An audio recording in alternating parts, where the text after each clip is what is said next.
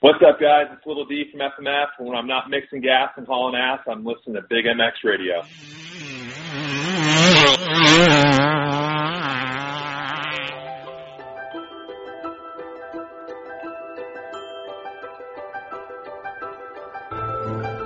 We can't expect that everyone is as passionate about racing as we are.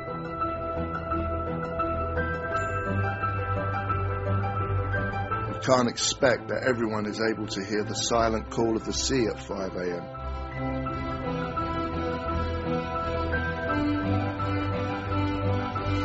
Not everyone possesses the ability to smell the difference between rich and lean.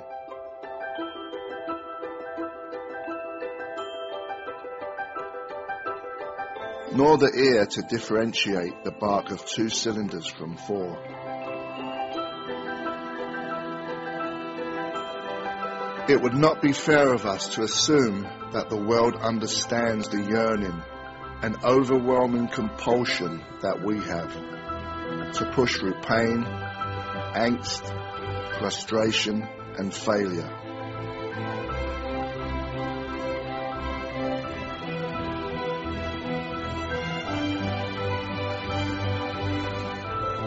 Some people might not understand the desire to test physical limits, conquer fear, or to tangle with the forces of gravity and physics.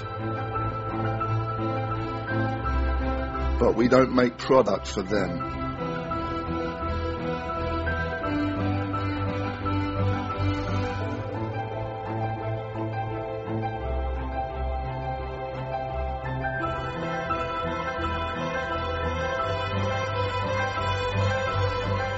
We look to the future, but embrace our past.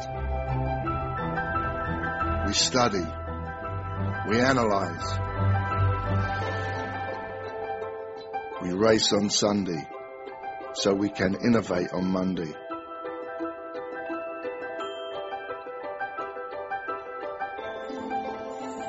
We exercise trial and error religiously.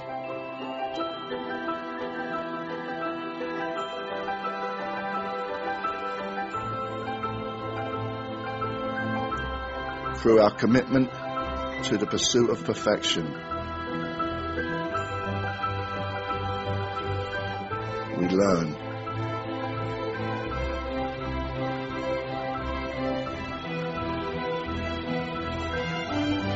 How to make products for the people that are capable of dedicating everything to sport. Whether there is a championship involved or not.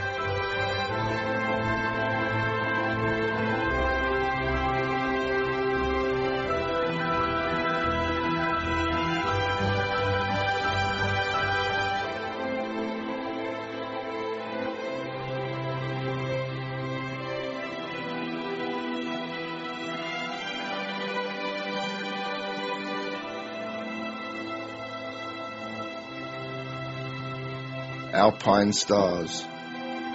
One goal, one vision.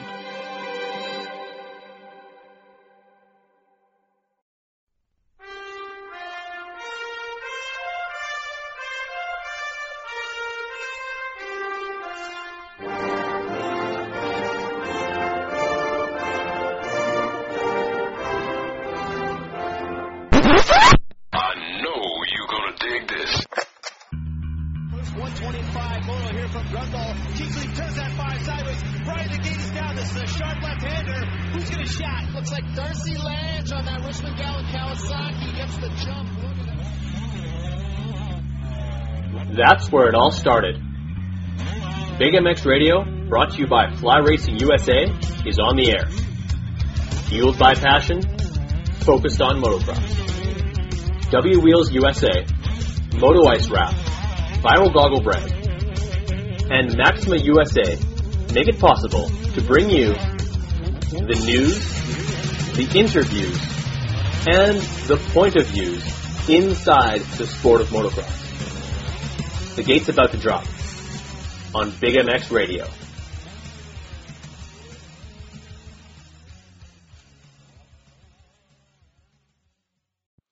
Welcome to the Fly Racing Big MX radio podcast show brought to you by Justified Cultures, Traction MXC covers, and Moto Ice Wrap.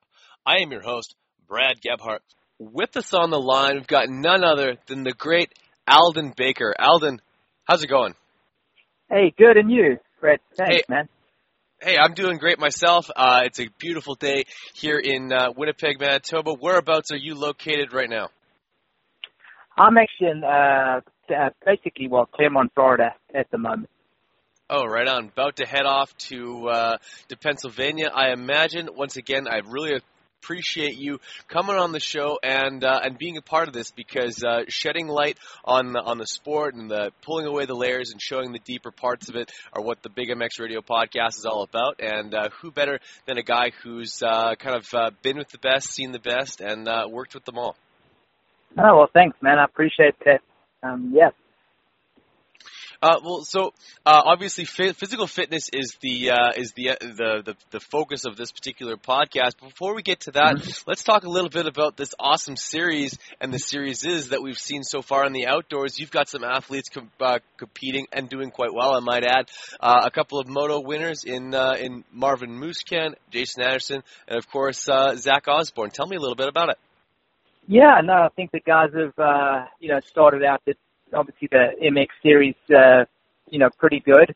It's always a tough uh, one, but you know, I think for everyone, it's it's the same where you've got to make that transition from Supercross to to the motocross series, and you don't really have a lot of time to, you know, put in the work. Uh, you know, especially with settings, the, the bike uh, settings are obviously a lot different, you know, from Supercross to to motocross. But uh, I think the guys have been, you know, really good, and uh, you know, we've definitely had our little hiccups with some sicknesses and stuff right out of the gate, but that's all part of it. And like I said before, I think everyone is in the same boat and has to deal with the same scenarios. And uh, you, you know, always just try and uh, put your best foot forward and uh, cover your bases and uh, weekend by weekend. Yeah. So so far everything is keen going uh, pretty good. Absolutely. Now, the the transition from supercross to motocross, not only technique wise, but physical fitness, uh, is is very different as far as I like I, I comprehend it. I've I've ridden indoors with arena cross races, short bursts, and stuff like that, and I've ridden some long motos uh, uh, outdoors as well.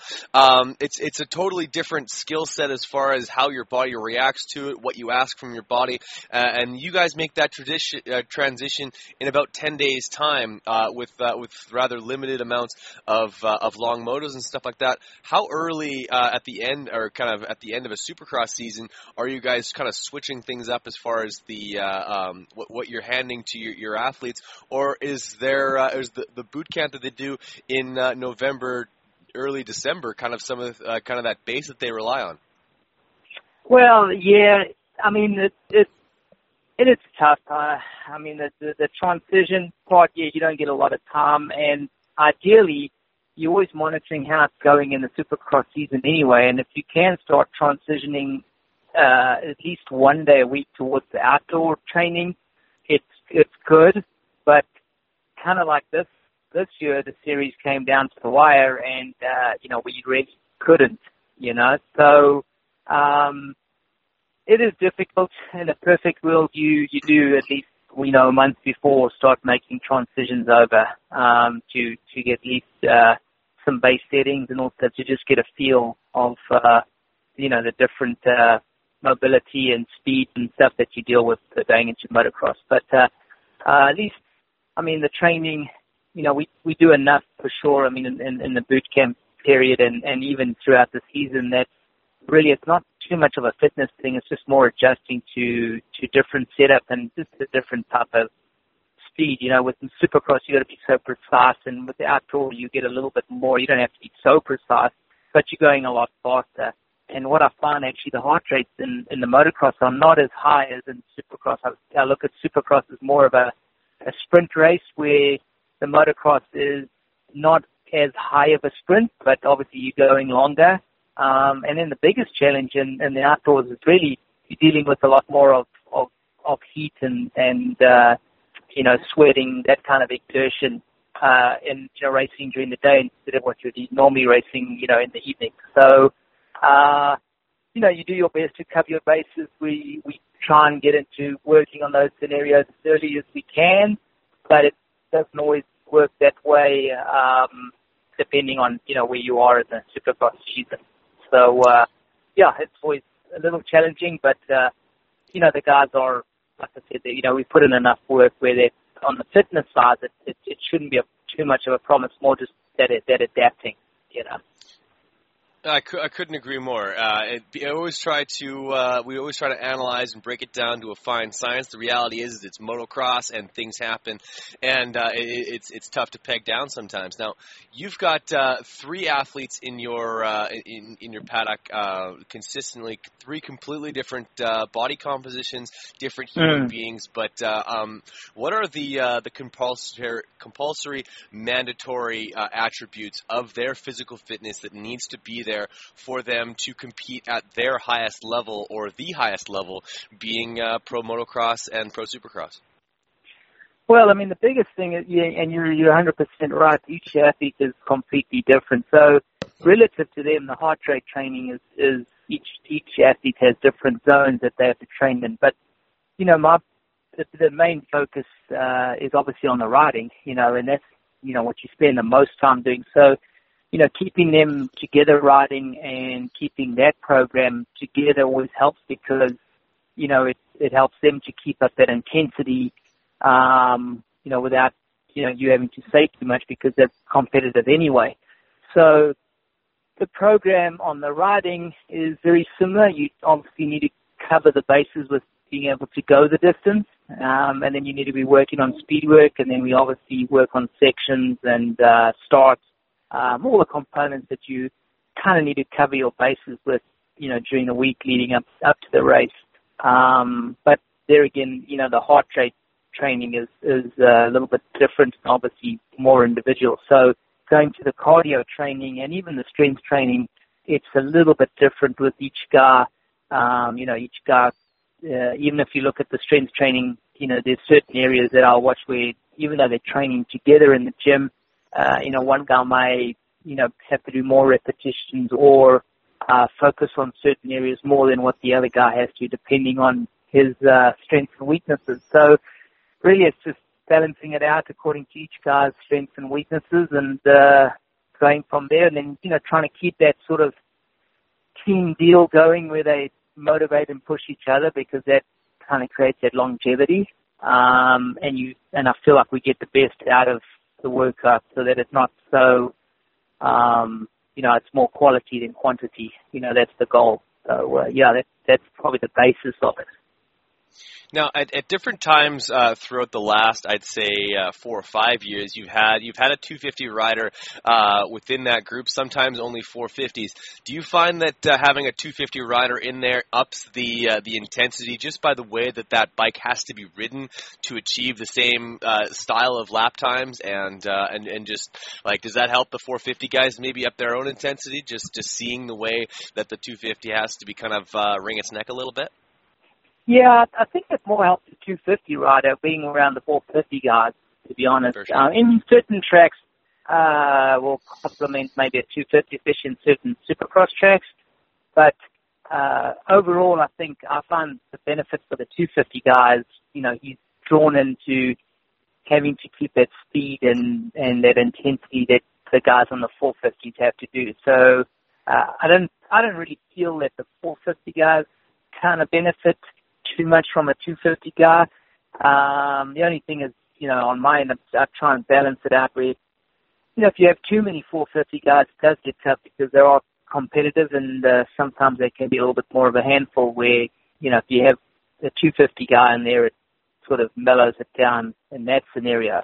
Um, but, uh, you know, overall, I think it's more a game for the 250 guy. But the goal is, and I always look at that the 250 guy is looking towards, well, he wants to be on that 450. That's what's coming. So he better get used to and kind of start connecting with what they are doing and, and, and the demands that they have, you know.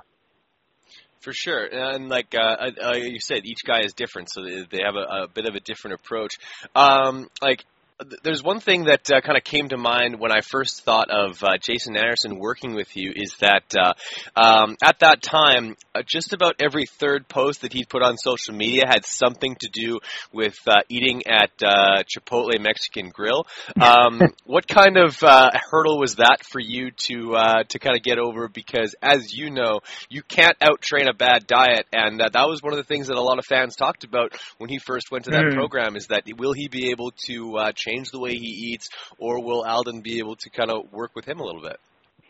Yeah, no, and I, I haven't really had a problem with him in that area. I mean, yes, obviously, you know, Chipotle, but it depends what you order there. You know, I mean, he knows that, you know, we, we're, we're, you know, we're, you know, I'm not, uh, you know, and once I explain to them the reasons why I'm against, the, you know, the dairy, cheeses, uh, and the, the foods that don't really have, you know, really good nutritional value, and they get an understanding why, then it's kind of easier for them to get on board. So it's more a case of just educating, you know, why. And it's, you know, sometimes I think the athletes feel like, oh, well, I train enough that I can eat anything. Well, in a way, yes. And, and for him, like, I'm not too concerned about weight management. He hasn't got a weight problem. But remember, you're always trying to, when you train hard, you want to give your body the best nutrients so it can recover as quick as possible and do it over and over. So once they get that understanding and that mentality, then it's a little bit easier where they start to make better choices, you know. Um, but I also still, you know, he's not married or anything like that, so it's a bit tougher for him to, you know, he doesn't come home to someone that's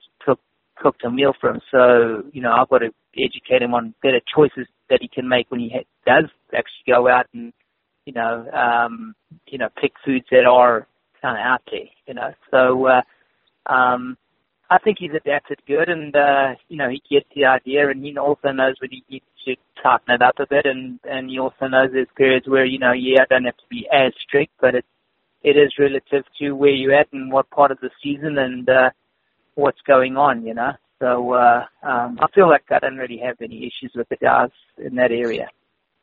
Well, fair enough, and I, I, I totally can sympathize. These guys are on a, a crazy schedule. I couldn't imagine trying to uh, uh, meal prep and, uh, and and plan meals throughout a week. Do do a lot of these riders uh, rely on a, mood, a, a meal prep service or uh, someone who, who cooks for them, or how do you guys tackle that? Because I can't imagine that uh, Jason Anderson gets off a flight on a Sunday afternoon, gets some root vegetables going, chops them all yeah. up, maybe some maybe some uh, chicken breast or, or or, some, some a, a, a, leaner protein or something like that, and he, he, like you know you know what I mean. I just uh, I struggle to see that that being high on his priority list when he needs to rest.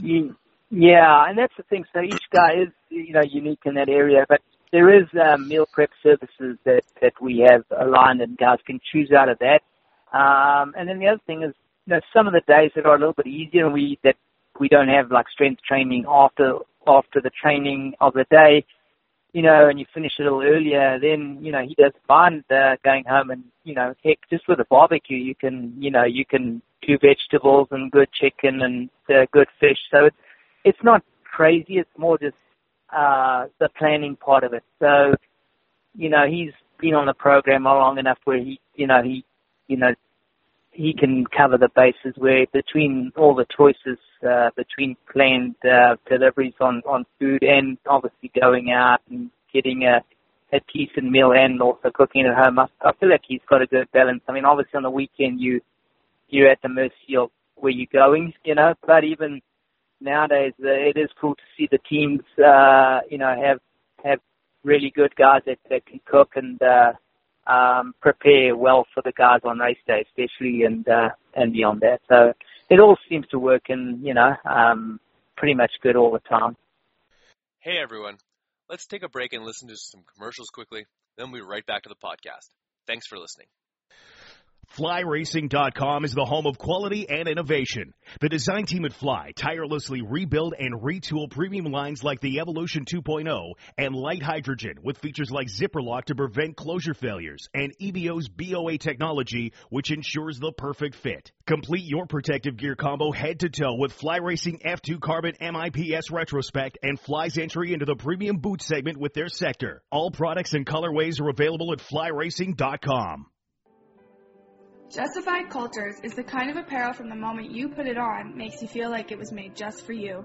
Quality, comfortable apparel designed for and inspired by the Live What You Love lifestyle. Woven throughout the moto, desert, skate, and surf culture of Justified is the desire to celebrate human achievement, to inspire and create a modern lifestyle brand reflecting today's generation. Zach Commons, Matty Jesse, Phoenix Racing Co., Dominique Daffé, Cody Matichuk, and John Short are just a few athletes who don Justified Culture's clothing. Passion needed a clothing line to speak to the way that it lived each day. So, we created Justified Cultures. Navigate justifiedcultures.com to easily view over 40 individual styles to help you make a statement every time you step outside. As presenting sponsor to Big MX Radio, lock in promo code BIGMX17 when checking out at justifiedcultures.com to receive 30% off your Justified Cultures clothing. Express your lifestyle with Justified Cultures. Live what you love. What's wrong, Jeff? I don't know, Jay. Well, you better fuel up with a nutritious breakfast with oats and bran. Oats and bran? I didn't think there was such a thing. That's what I used to think.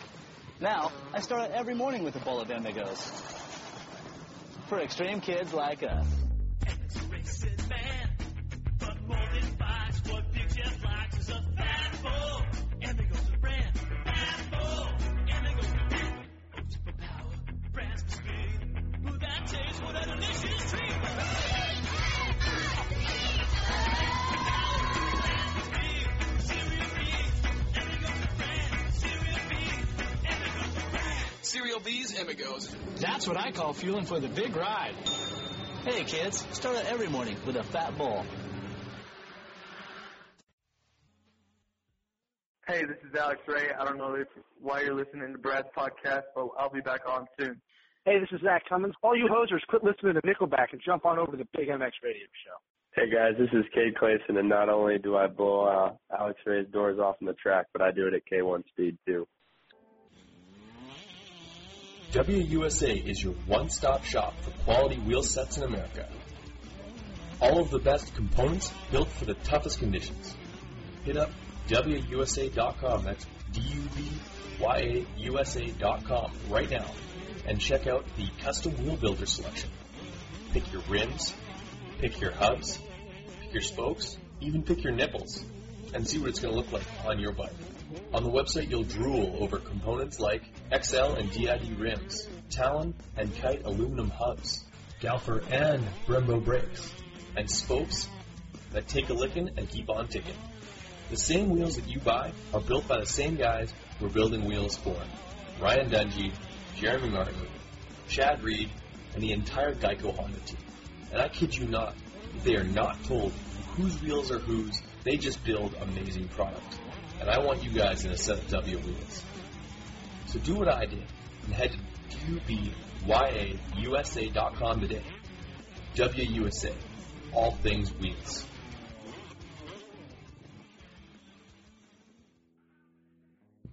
Hey, Big MX fans. Thanks for listening to this podcast and hope you're enjoying it. I want you guys to head on over to TractionMX.com. Traction MX is the place to get your seat covers for any bike that you have, whether it be a Husqvarna, Kawasaki, Suzuki, Yamaha, KTM, you name it. These guys have a great seat cover for you. They're durable, they're flashy, they're eye-catching, and they're one of a kind. The reason why they're one of a kind is because you design your own. You pick the fabrics, you pick the ribs, you pick the, everything all the way down to the stitching uh, color that they use on the seat cover itself. Traction MX is your one-stop shop to set your bike apart from the herd 110%. These seat covers start at just $69.95 American, and uh, the average turnaround is a one to two weeks. One to two weeks from now, you could have a bike that's looking completely different than it does right now. So head on over to TractionMX.com, start shopping, start designing, and make something special like for you today.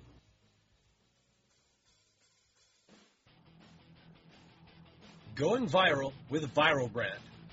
Viral Brand is setting its sights on being one of the leading brands in the extreme sports market, from supercross to snowcross and snowboarding, and everything in between. Viral Brand is working hard to not only bring you premium products, quality eyewear, and killer style, but award-winning support with every sport. Head on over to theviralbrand.com and get tinted lenses, clear lenses, 10 pack of tear offs, and goggle bag for only $59.99. Viral brand products are available in the US, Canada, and Australia, and used exclusively by the Barn Pros Racing MX Home Depot Yamaha team for the 2017 season. Go viral with the Viral brand.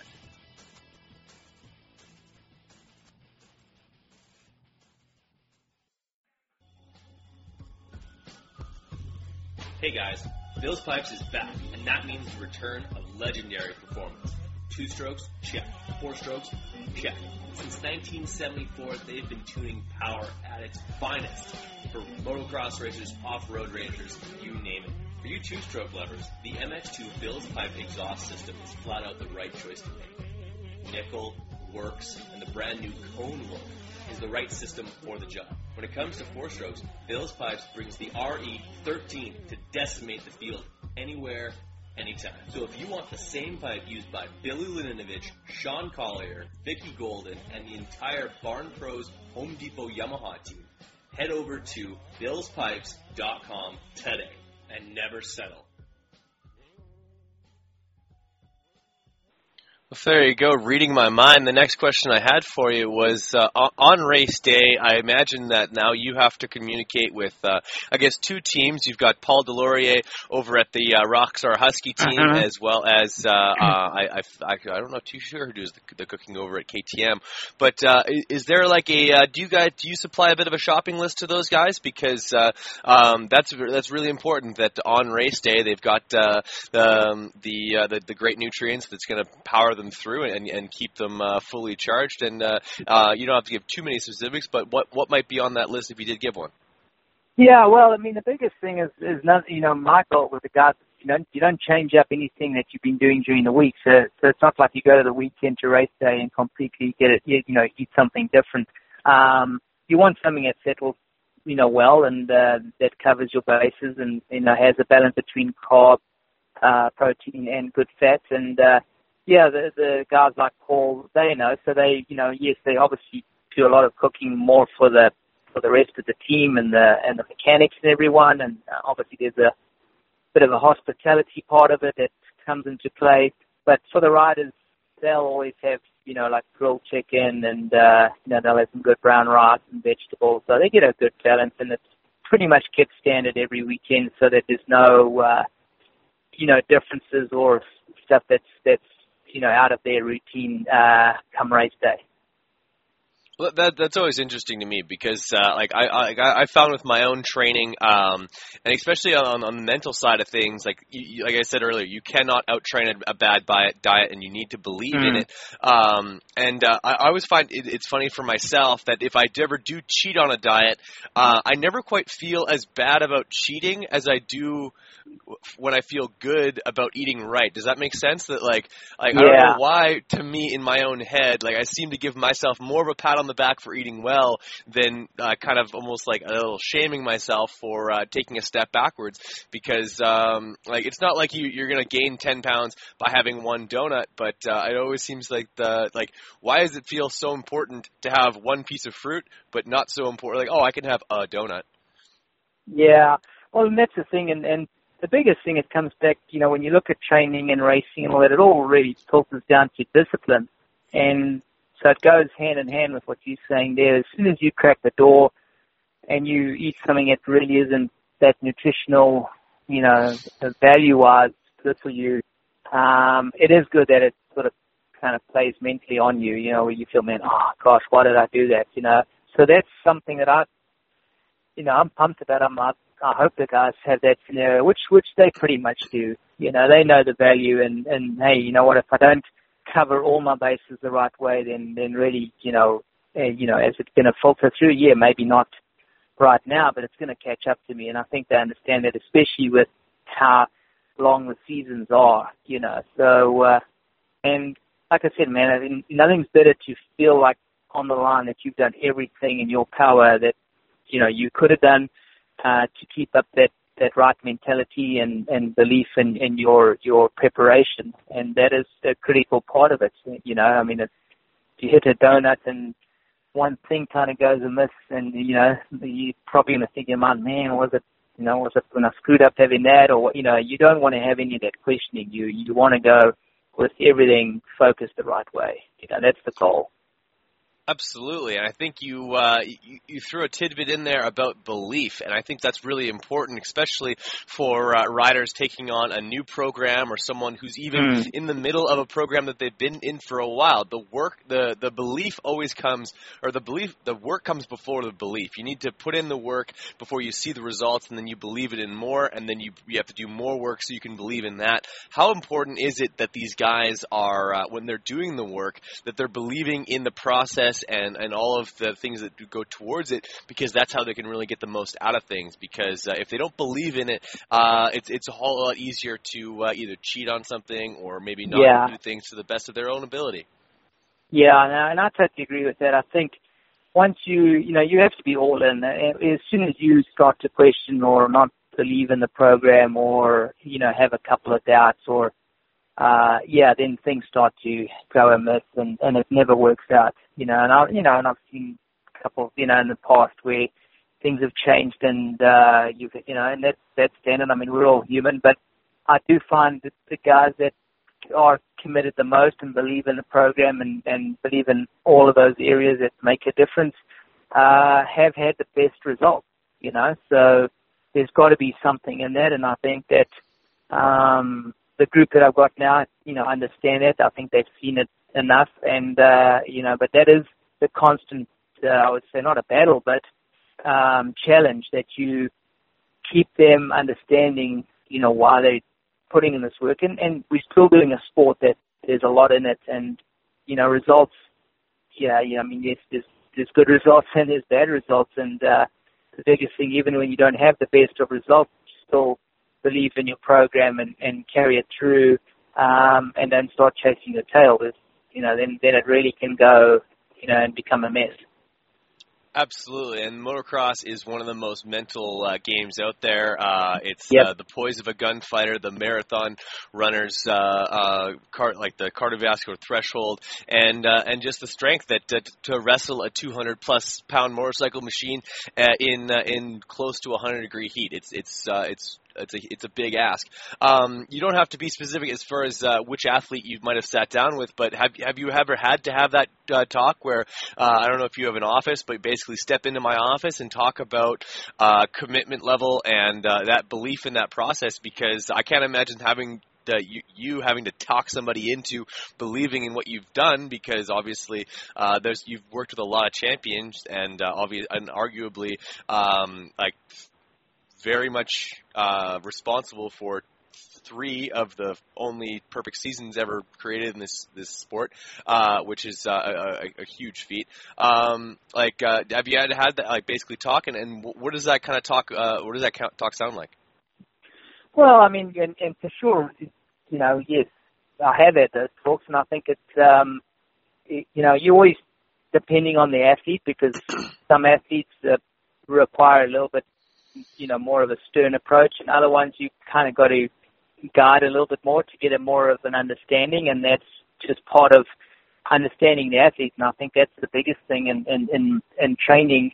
For me, it's more to understand how the athlete thinks and kind of what motivates him and uh, uh, and, and working with those those uh, points in mind. You know, so but for sure you go through stages in in the in the, the in the year and through their you know career that there is points where they they yeah I mean they you know they're human. They uh, have their ups and downs and uh, um, that is one of the probably one of the toughest jobs as as a trainer is to bring them back in line and, and then get you know them in line with with your belief and and your understanding and uh um or else and sometimes just finding a common ground that uh you can you know have some positive and and and obviously you know uh, in a way maybe even uh, agree to disagree in certain areas but that that's just part of it you know i mean i think it's the same with uh you know any of the guys even with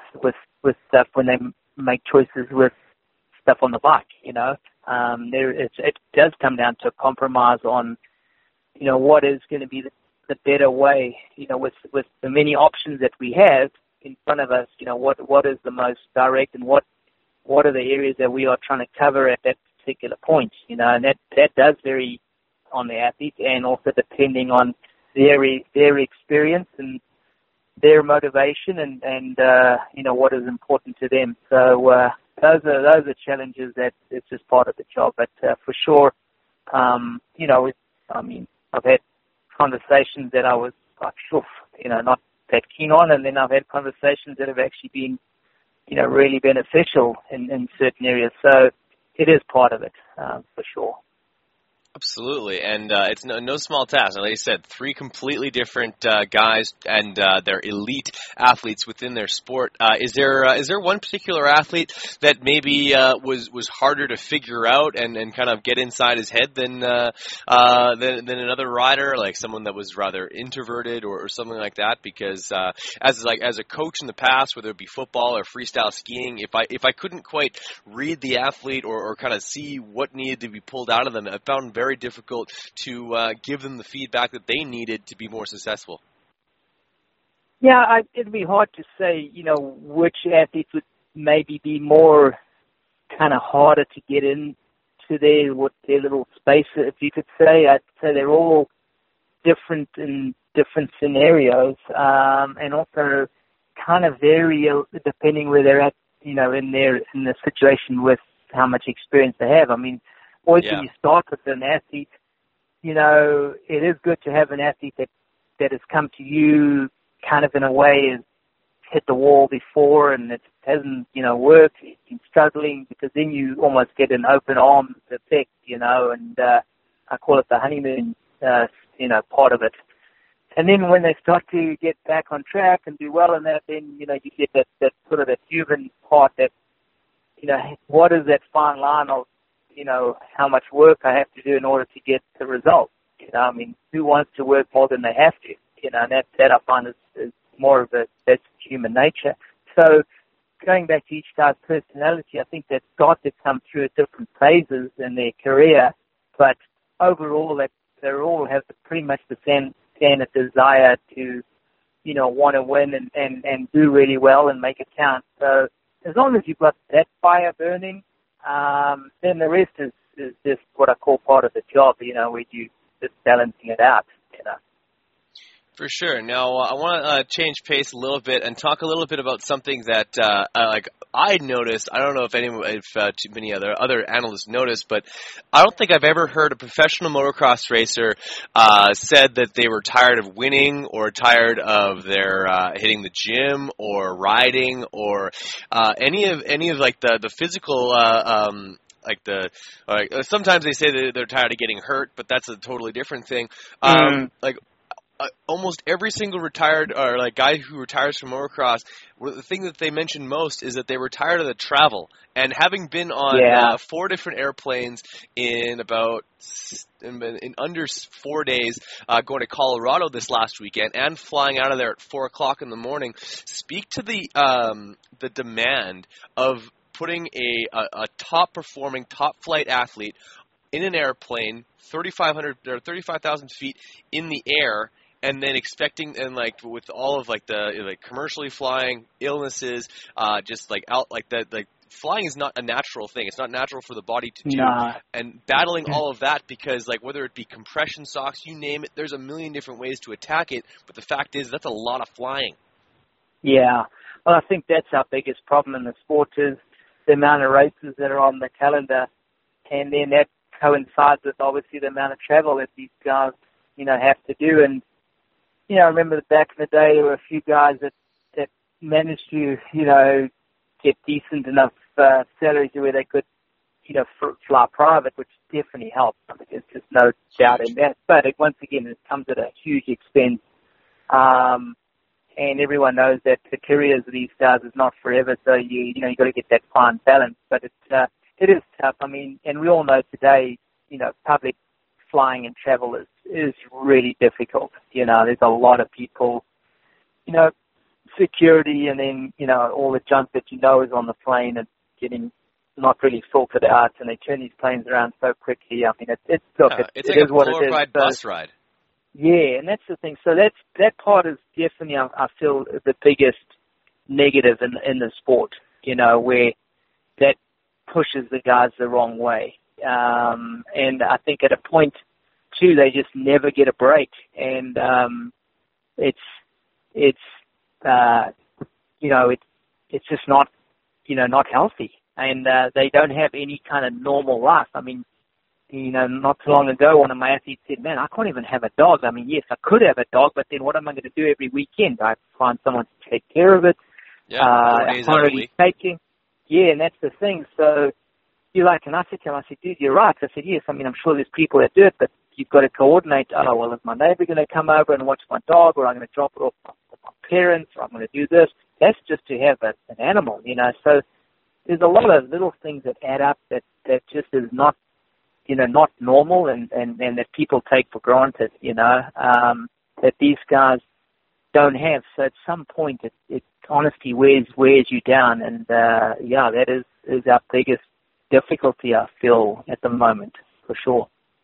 Absolutely. Like, are there any like kind of tips and tricks to to when when flying to to help yourself uh, feel a bit better as far as just like the fatigue of flying? Like, I find myself if I'm on a, a number of airplanes over a short period of time, I just feel lethargic. I feel like drained. Yeah. Like I like I need to sleep in the middle of the day for no reason. Like, what, what what's that all about?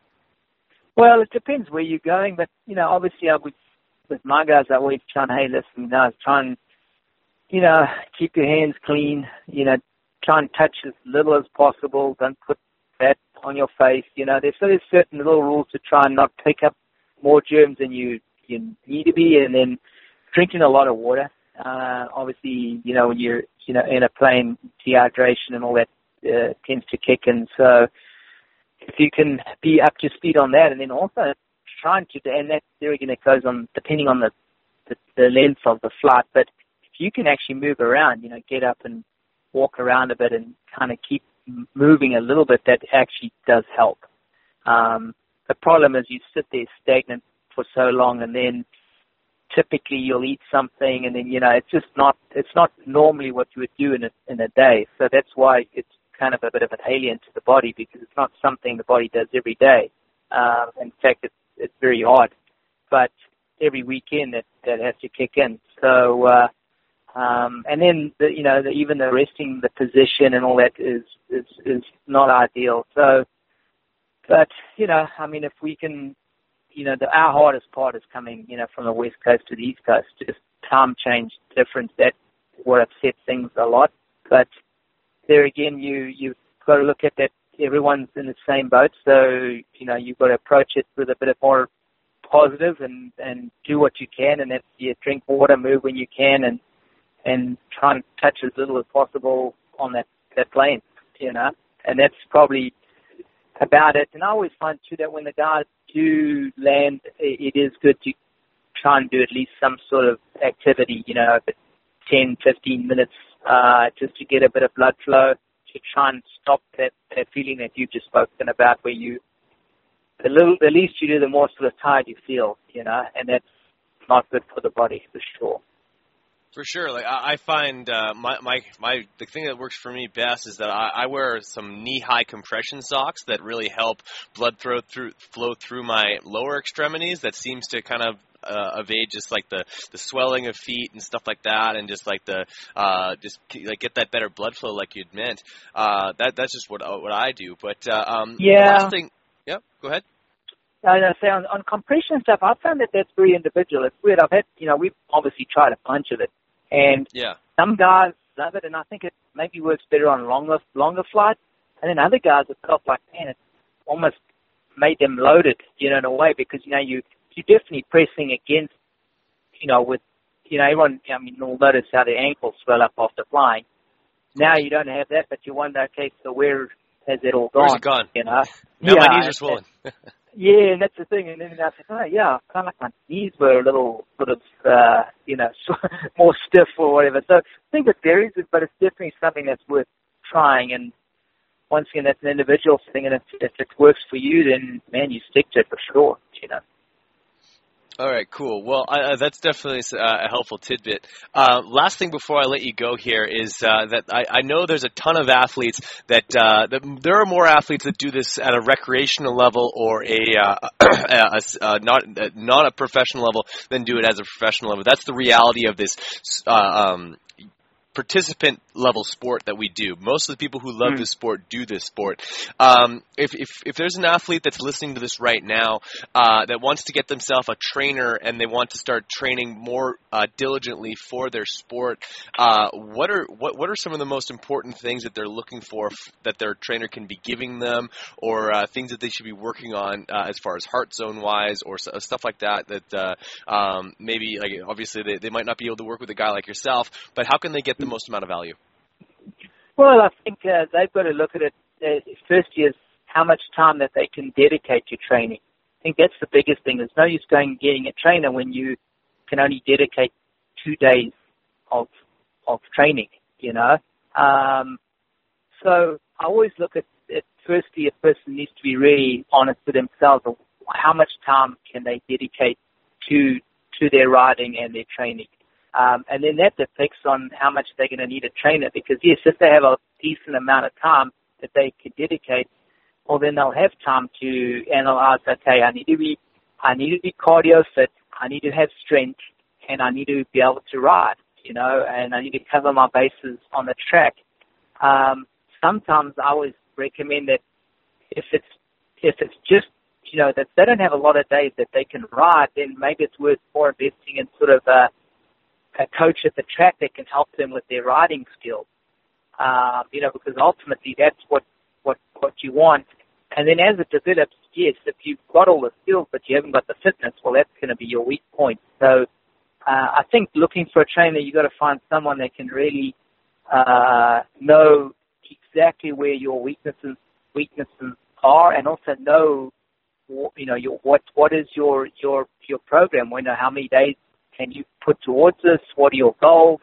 Uh, and how they can piece that together. But I do find the better trainers are the ones that can make the best out of what what the athlete kind of can can offer them. You know, I mean, that, and there again, it goes back to the whole purpose of a trainer is the person that can read you the best and get the best out of you. You know, and I think that's the skill that a that a, a rider out there needs to be looking for is, you know, you know, can this guy connect with me in, in all those areas to make me the best that I can be? And I think that's the most important. Awesome. Well, I, I, totally agree, and I hope that uh, uh, there's some athletes listening who uh, want to up their uh, their physical fitness and they want to take that next step, and uh, they'll take that advice with, uh, with wholeheartedly. Aldon, it's been a huge pleasure of mine to have you on the show. An absolute thrill. I'm a huge fan of your work and and what you bring to the sport, and elevating obviously the athletes that are, are champions. Like basically, you're creating a lot of these athletes who they like they're raising the bar so that the rest of everyone else has to raise the bar even higher, and the the end result is uh, is great racing and uh, and great competition for uh, for media people and fans like myself who uh, truly truly enjoy this stuff. So, uh, uh, but first and foremost, thank you so much, and uh, I, I, I will have to have you on again sometime because uh, we we didn't quite get to everything that I want to chat about. No, well, thank you so much, and I, I appreciate the, the support and the kind words, and uh, and uh, hey, keep up the good job there, Brad. I appreciate it, man. Thank you. Awesome, man. Now, don't hang up just yet, but for podcast sake, we're going to cut it off right there. All right. Thank you.